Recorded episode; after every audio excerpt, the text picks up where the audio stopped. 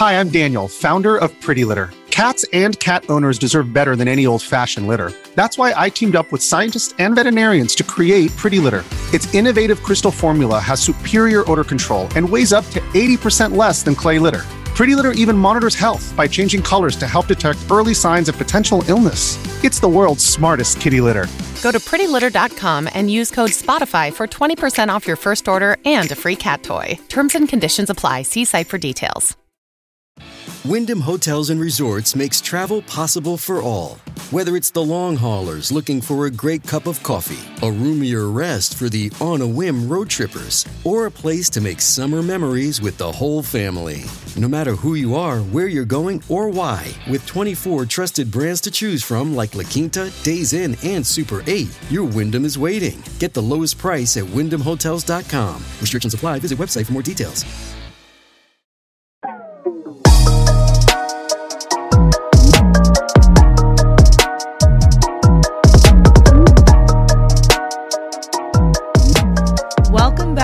Mama Mystery. I am your host, Kelly. I am your co-host Austin, And you guys, we have new mics. and they're nice mics. They're Thanks so to all you Patreons. Thank you so much. I mean, it's amazing how different these mics are than our old ones. upgrade. I'm excited to hear the final product. I am too. And I hope that you guys notice it and can tell a difference. And even if you can't, that's fine. But I know some of you will um, Hopefully, actually we get some sick reviews. yeah.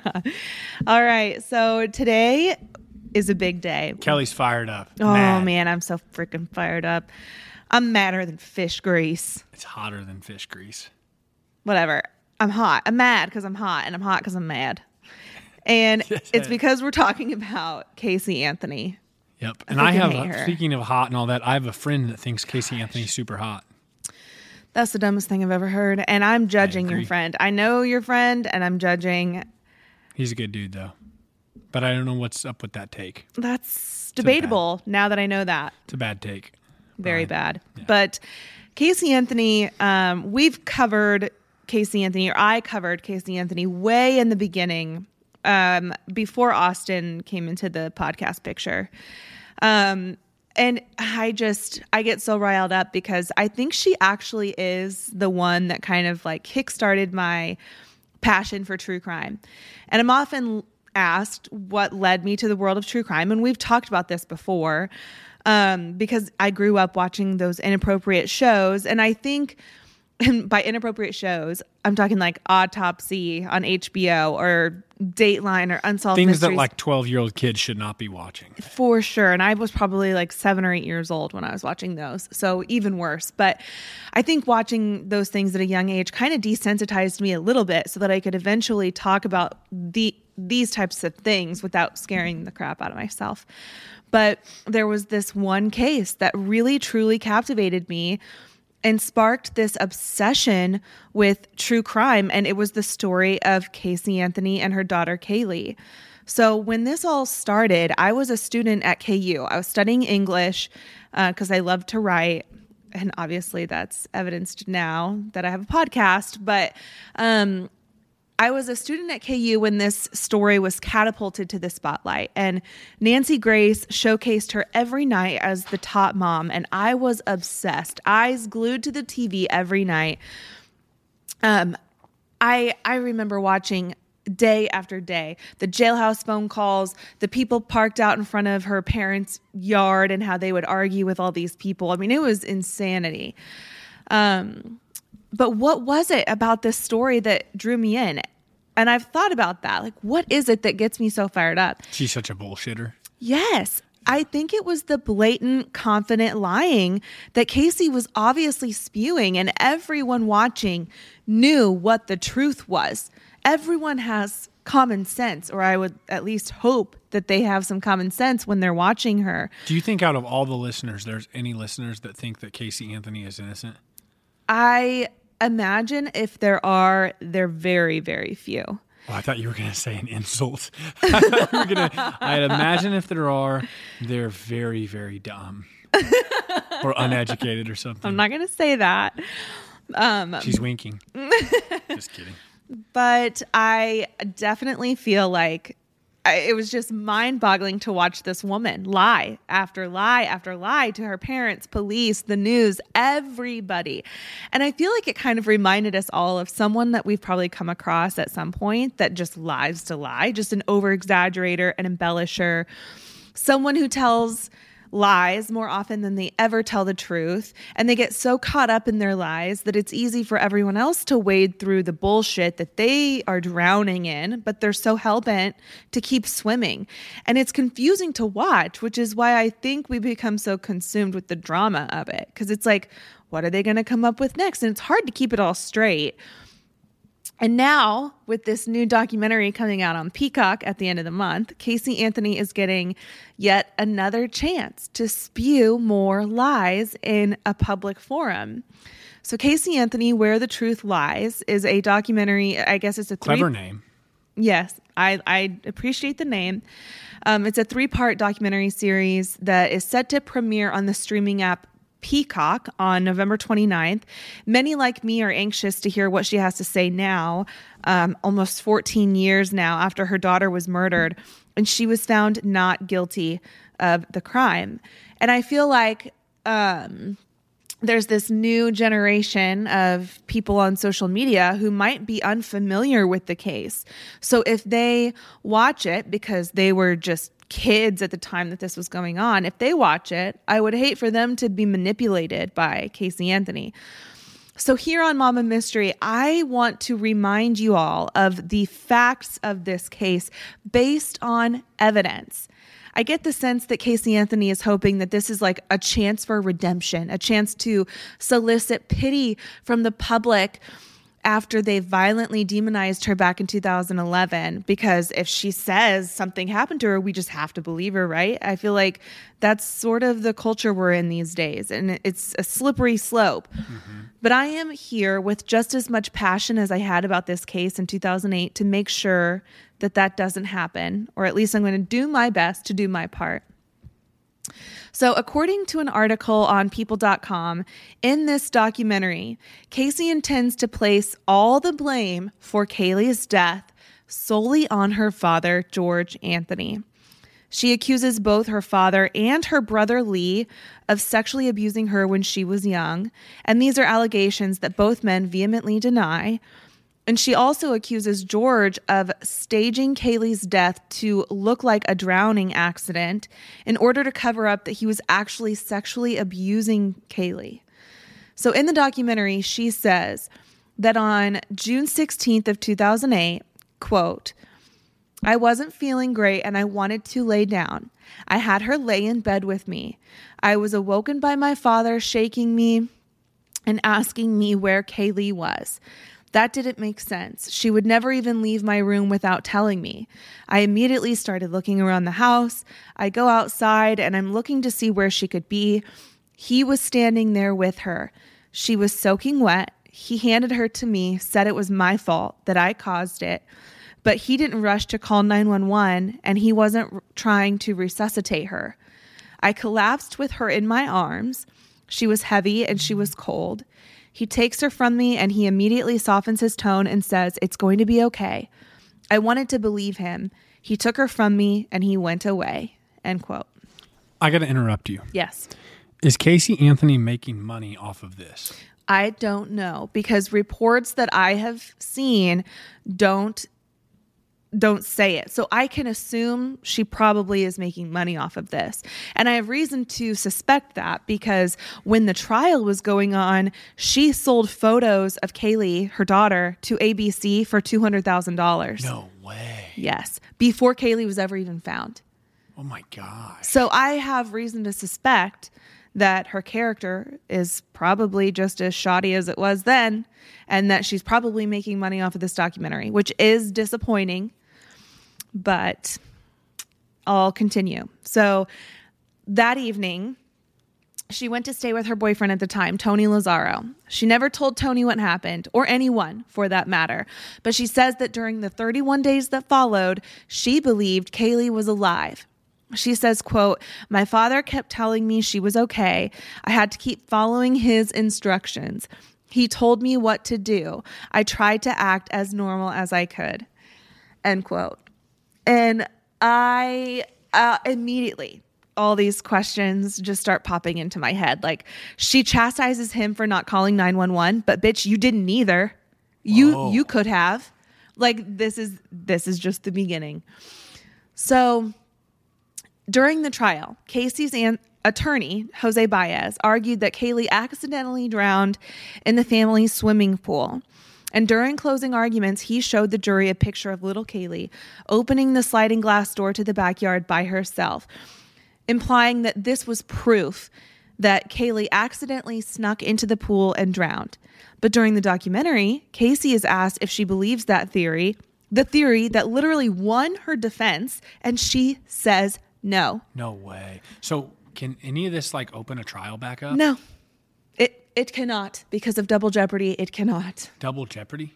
Yeah, so it's you can't charge someone for the same crime twice. What if she said right now that she did it? It wouldn't change anything. I don't think it changes anything. Wow. Okay. She says, quote, there was no ladder, no way for her to shimmy up. There's no way to explain that unless George put her in the pool to cover up what he did. End quote. So rather, Casey alleges that George likely suffocated Caylee by putting a pillow over her face like he'd done to Casey many times as a child so that he could sexually abuse her. She believes George was abusing Caylee and that he killed her to cover up what he had been doing. I don't believe this for even one iota of a second. And it absolutely blows my mind that she has the audacity to come out with yet another far fetched bullshit story. All this woman knows how to do is lie, Austin. Why on earth would any rational person believe anything she has to say when she has been caught over and over again lying to law enforcement, lying to her family, lying to literally anyone who will listen? So, before this documentary airs, let me just remind you of her moral compass, her character or complete lack thereof, and just exactly what happened to sweet two year old Caylee Marie Anthony. Because what ultimately gets lost in all of this are the facts of this case and who the real victim is. And it's not Casey Anthony, no matter how desperately she wants it to be, it's Caylee. So, this episode is going to be part one of a series on the murder of Caylee Marie Anthony. And during part one, this episode, we are going to talk about the time leading up to June 16th of 2008, Casey's past. So Casey was born March 16th of 1986 in Warren, Ohio, to parents George and Cindy Anthony. George and Cindy met when George was working as a police officer and Cindy was working as a nurse. George's dad had a car lot business, and Cindy persuaded George into working there. But tensions ran high, so high with George and his dad, that they ended up getting into a physical fight that ended with George pushing his father through a window. And I imagine it was like a, a you know, not a window from up high, like Like a skyscraper. no. I imagine it was like a normal car lot, you know, where the windows like go mm-hmm. floor to ceiling. Mm-hmm. Anyway, that's what I, I picture anyway. But ne- needless to say, he ends up getting fired. And so no charges were ever filed. But after that, George started his own car lot. And according to Cindy's brother, Rick, George had to get a second mortgage on their home to afford the business. But the business ultimately went under and they ended up losing their home. So George eventually started working for the Trumbull County Sheriff's Office as a homicide detective. Then they had Casey's brother Lee in 1982 and Casey 4 years later. So when Casey was 3 years old, they moved to Orlando, Florida, where Cindy continued working as a nurse and George worked in security. Growing up, Casey was pretty smart, but she was also known to lie about just odd things, little things for no reason. Like That's interesting. things that don't matter. Like just she would just lie to lie. And even as a teenager, she had a reputation for being a liar, an embellisher. And she also had a reputation for always needing to have a boyfriend, always having a boy in her life. She just couldn't seem to bear to stay single, and she always had to be getting attention from a male. So by the time she was due to graduate from Colonial High School, her parents were excited to start planning a little graduation party for Casey, as many parents do. So they're asking Casey, hey, what are the details for the school graduation ceremony? Because we haven't gotten any information. And Casey couldn't give them a straight answer. So they actually called the school. And it was then that they found out Casey would not be graduating because she was failing all of her classes. So she ended up having to drop out of high school, one half of a credit short of being eligible to graduate with her class. So she drops out and she gets a job working for Kodak at Universal Studios in 2004. So she was one of those people that would take pictures of, you know, people on rides and then sell the pictures, you know, like at a mm-hmm. amusement park. So in January of 2005, Casey meets a guy at work named Jesse Grund. But around that same time, before she met Jesse, Casey became pregnant. She didn't tell Jesse or her parents that she was pregnant. But she did confide confide in a friend at one point that she didn't want to keep the baby and thought about giving the baby up for adoption. So by the time summer rolls around, Casey's about 7 months pregnant and her extended family is beginning to notice that she's pregnant. But Casey would tell anyone who asked that she had female problems and that her belly was distended because of that, like a big ovarian cyst.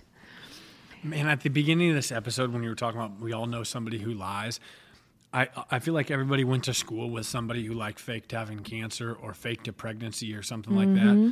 and so that's what I thought of. And then crazy, you go this route with it. Yeah, and she is one of those people who ends up taking it to an extreme. Mm-hmm. So that's what I mean is like she kind of reminds you of somebody, but she's like the the extra strength version of that. Mm-hmm.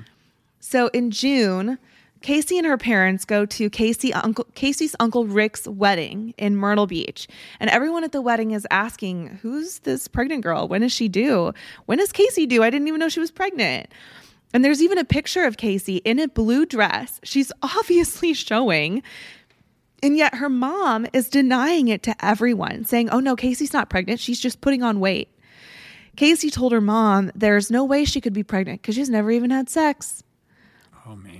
But finally, as her due date creeps closer and closer, she had no choice but to finally come clean to her parents who forced Casey to see a doctor.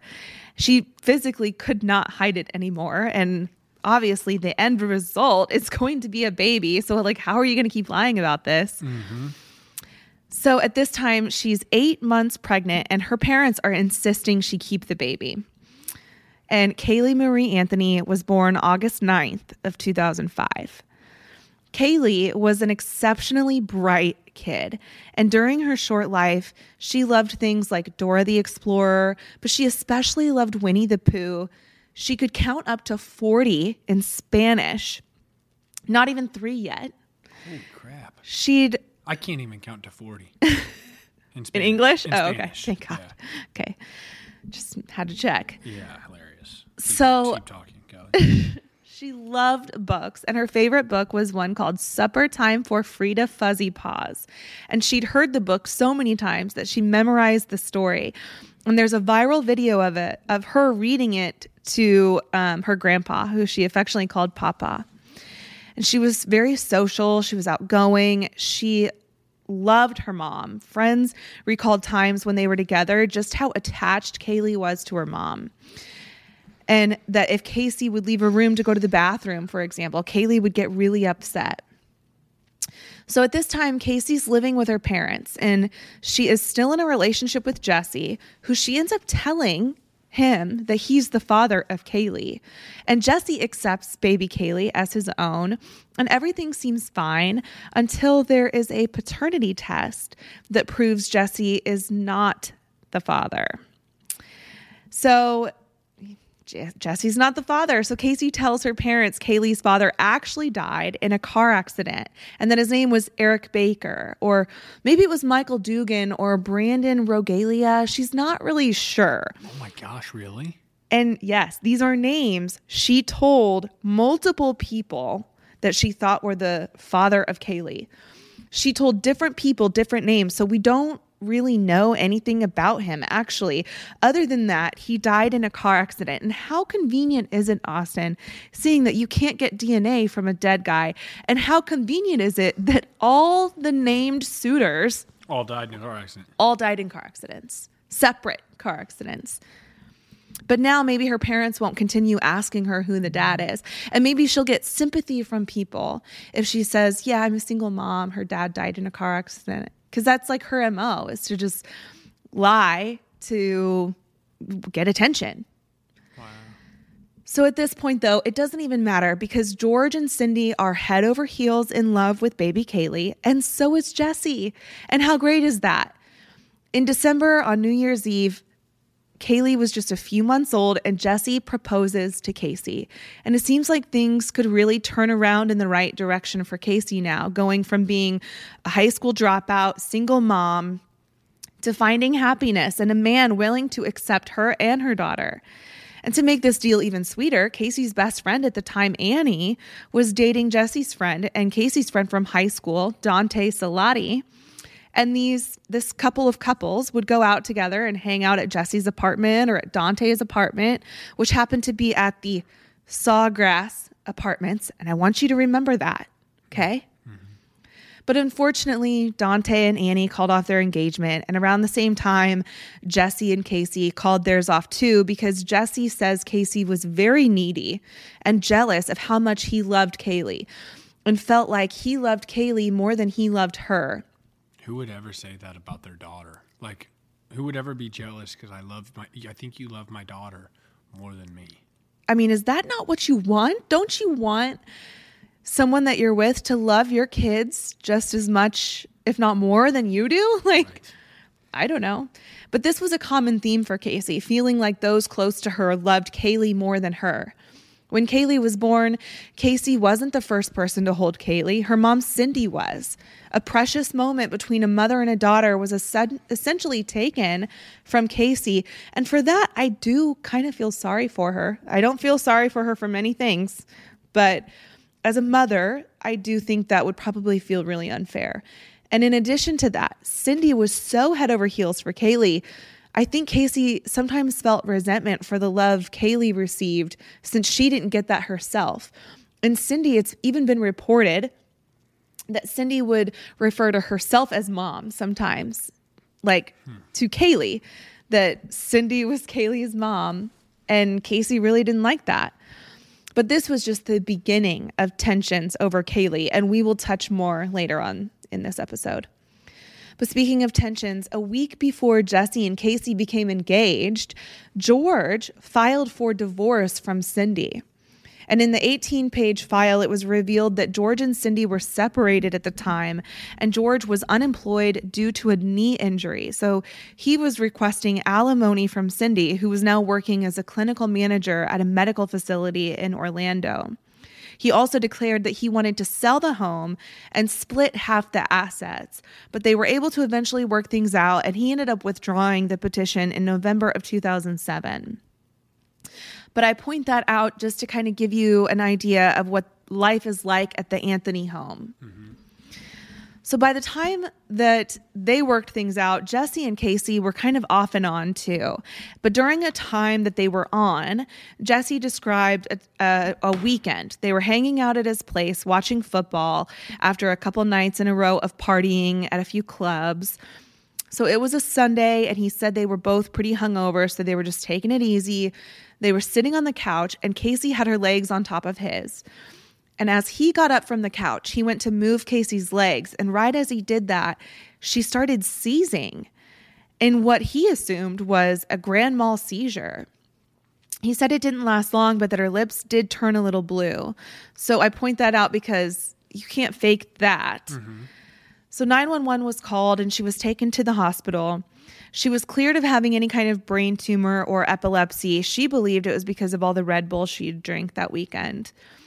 But while they were at the hospital, George pulled Jesse aside and told him, "Look, you're a great guy, a great guy. You treat Casey so well, you treat Caylee so well, but you deserve better than Casey. She's not a good person. She needs help."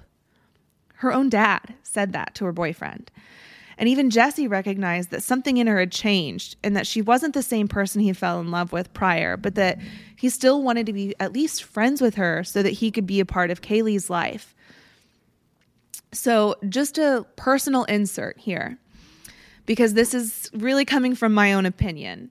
But her having a seizure makes me think that there was more than just drinking going on or that maybe drinking was going on in excess. And there's various reports. There's some people that say she hung out with a crowd that did drugs and there's some people that say no she never messed with that stuff. Um, so I've been really open about my my upbringing and like having a mom who was an alcoholic and there was a time that I was shopping with my mom, and out of nowhere, she fell to the floor and had a seizure in the middle of a mall because she hadn't had a drink in like 48 hours. And it was from alcohol withdrawal. Mm-hmm. So it just makes me wonder if this seizure that Casey had was a result of a withdrawal of some kind, or could it have been from just drinking too much Red Bull? Um, I mean, I don't know. I'm sure the it's, cause is there somewhere, and either way, provoke the thought though. Yeah, and it, I mean, having a seizure out of nowhere is not just a natural, normal occurrence unless you have a a diagnosis. So I just wanted to point that out. But moving on. In April of 2006, Casey is fired from her job at Universal Studios, but she doesn't tell anyone and she continues to act like she still works there. So one day, her parents ask, just out of curiosity, Hey, who is watching Caylee while you're at work? And Casey tells them, Oh, it's this nanny. Her name is Zanny, Zanny the nanny, short for Zenaida Fernandez Gonzalez, Zenaida, Zenaida Fernandez Gonzalez, Olay. She's Puerto Rican and black mixed together. She's about five seven, a buck 40, and she has brown hair. She's from New York. She has a couple roommates. Their names are Raquel Farah and Jennifer Rosa. Like she literally has all these details. These are details that she provided. I didn't just come up with this. I was wondering if you were like just describing her, if this is what she said. No, this is stuff that she has said to describe Zenaida. Okay. But you know what it just reminds me of? And I know you don't really watch The Office, but there's a scene in The Office when Michael is just coming back to Dunder Mifflin after starting his own paper company, and the employees who stayed at Dunder Mifflin during the reign of Michael Scott Paper Company are conspiring to form a mutiny against Michael, Pam, and Ryan. So they come back up from the warehouse after devising a plan, and Michael's like, Hey, where you guys been? After he was warned by Jim that they were having this secret meeting, and Andy's like, We were out to lunch. I had the salmon salad with water, no ice. I was gonna get a soda, but the waitress talked me out of it. Her name was Flo. She had black hair. Anyway, that is just yeah. like how I imagine Casey Anthony is as a liar and like how her parents never caught on to her bullshit is beyond me. And we will touch on that later on in this series that I'm writing. word vomited about about Zanny the nanny. It's she word vomits so often. Like she would do it during their jailhouse like interrogations, interviews, phone calls. So I have to imagine this is what she was like outside of that too. She mm-hmm. just, it's just the way she talks. Mm-hmm. So anyway, they ask her how she met this Zanny person. And she says, Oh, my friend Jeffrey Michael Hopkins is a bigwig over at Nickelodeon. He makes a lot of money. He used to date Zanny, and they don't date anymore, but Zanny babysits his son, Zachary. And he has so generously offered to pay Zanny to watch both Zachary and Caylee together, and they play all the time. It's the most perfect situation. Yeah, this is weird. So, why would she lie about Zanny the nanny? Because otherwise, she'd have to come clean about getting fired from Universal Studios. So, I think it was just easier for her to lie than it was for her to admit the truth that she got fired and then feel embarrassed or get chastised from her parents about losing her job and having to find a new one. So instead, she lied about Zanny, or at least that is my theory. And I think that is just the story of Casey's life. She hated the truth, so she would rather tell a lie. It really is that simple. So in reality, though, where is Kay? Like every day? She yes. So I'm glad you asked. In reality, she was hanging out at her boyfriend's house. So Jesse's parents. She would go to their house, and Jesse's dad actually worked from home. And there was often times that Casey and or Caylee would be there, and he was like, "Hey, this is a problem. Like I'm working from home, and I get very distracted when Caylee is here." And so that paired with Casey's parents asking like where does Caylee go when you're at work? Mm-hmm. You know, she's lying to her parents saying she's at work when she's really at Jesse's parents' house. she's fired. Correct. So she's not working period. So she's telling her parents that she's working when she's really just hanging out at Jesse's parents' house with Caylee or she's leaving Caylee there and doing whatever she wants you know, with her free time, going shopping or just hanging out or doing whatever, and telling her parents, oh, I'm at work, but Caylee's being taken care of by this nanny. And who is she telling this Zanny the nanny thing to? Both. She ends up telling both. She initially tells just her parents because her parents are like, who's watching Caylee while you're, or Kay, yeah, Caylee while you're working. And then whenever it becomes a problem for Jesse's parents or Jesse's dad specifically, she's like, oh, don't worry about it. I have a nanny lined up and I'll just start taking her there. But in reality, she's just bouncing back from both places, lying about where she's at when she's away from both places. Okay. It's confusing, but if you can try to follow it, I mean, it's just a tangled web. It's like her whole life story. So from 2006 to 2007, Casey and Jesse are pretty much over, but they're still trying to be friends. And Casey's dating a plethora of guys for very short periods of time. And I use the term dates loosely because she's in contact with multiple suitors and many of them overlap. But this corroborates reports of her in high school always needing a boyfriend, always needing a guy in her life. In June of 2007, Casey, re- Casey meets Ricardo Morales at their mutual friend Troy's house. So they started dating in February of 08, but it only lasted a couple months and they decided to just be friends. And then in May of 2008, Casey meets a guy on Facebook named Tony Lazzaro. Tony Lazzaro is who remains her boyfriend for the remainder of this story. So, Tony was originally from Long Island but he was living in Orlando while he was going to Full Sail University. The two hit it off and started dating. Casey introduced him to Caylee, and they would spend time together at Tony's apartment. Tony also had a roommate at the time named Roy House, who goes by the name Clint. So Clint would be there sometimes as well. And if you follow me on TikTok, I actually just stitched a TikTok of his um, because Clint is just a trip, man. Like he's in every documentary you'll ever find about Casey Anthony in this case. Like he you can tell he just wants to be in front of the camera. He wants to talk about this story. Soaking up his fame. Yes. And now he's on TikTok saying, When I tell you guys this documentary coming out, it's going to blow your freaking minds. Except he actually uses the F bomb like multiple times. Um, and so now it's like, wait a second, you've been on probably eight to 10 documentaries on various news channels saying, oh, Casey's not the person I thought she was. Like, who would leave her child and not look for her for 31 days and this and that? And now you're like, I don't know, man. I think what she's saying might be legit. You cannot be that dumb. But I think it's just a maybe it's a desire to stay in front of the camera. I don't know. Sounds like it. Yeah, needs his fame. So Clint was Tony's roommate, okay? So he would be there often when Casey and or Caylee was there. They would so Casey, Caylee, and Tony would go down to the pool and they'd swim together. They would watch Dora together, and then when Caylee wasn't around, they would party at nightclubs where Tony was working as a promoter, and he was aspiring to become a DJ. Excuse me. One of their favorite spots was a club called Fusion. So it was like an Asian restaurant by day, like a sushi restaurant by day, and then like a lounge by night. Mm-hmm. So it's this place called Fusion. And as their relationship progressed, they spent more and more time together and going out and promoting at these clubs and less and less time with Caylee around. But Casey always reassured him that she was either with her parents or the babysitter Zanny. And it's also at this time that Casey is planning a trip to Puerto Rico with a group of friends.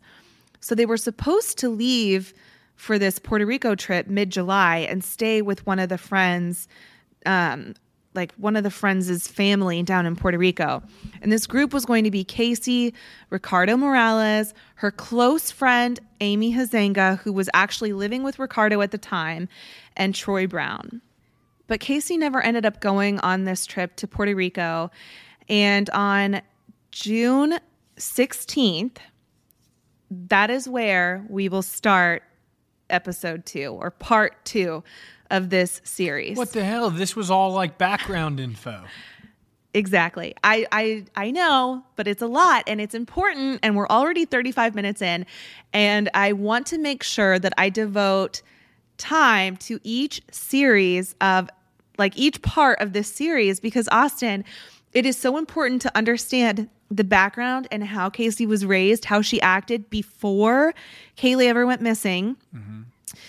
Part two is going to be 31 days. We are going to get it recorded soon. I'm going to have it finished I'm going to have it written. Well, I love how thorough this is, but you roped me in. I feel like we roped everybody else and We got to have this thing out like back to back. I know. And trust me, Austin, I'm almost done writing it. We're going to get it done soon. Get to work. I'm going to get to work. But the next part of this series is going to be titled 31 Days. And I'm going to tell you every day what happened from June 16th to July 15th. Okay. That is going to be an essential part of this series. And when did the when did the uh, when did Caylee like the murder of Caylee happen? June 16th of 2008. Okay, so you're to miss the 31 following days. Yes, it's going to be everything that happened that day, the day she was allegedly killed. Well, I mean, she yeah, was yeah. killed and we believe it was on that day. And when does her bullshit documentary come out? The 29th. It'll be before that. Okay. So we'll have all this info before so then we can watch the documentary. And be like, no, you're full of shit because I listened to Mama Mysteries series on this whole thing and she told me all the facts backed up by phone records and affidavits and discovery from the trial and you're full of shit. Yeah. Okay. Kelly had to get Blu-ray blockers. Blu-ray? Yeah, Blu-ray. Blue blockers. light. Blue light blockers to uh to be able to continue this or she was going to have headaches all day every day. Oh my god, I gave myself such a headache. I mean, I put it on Instagram. I had like a million tabs open because I'm looking at all these different sources to put all these pieces together in a good concise like uh, consecutive order. Like I wanted to get a good timeline from start to finish so you guys can follow me through the entire thing. Okay, so this is the background. The next one's the 31 days. Correct. Okay. See you soon. Mama, mystery, out. Bye.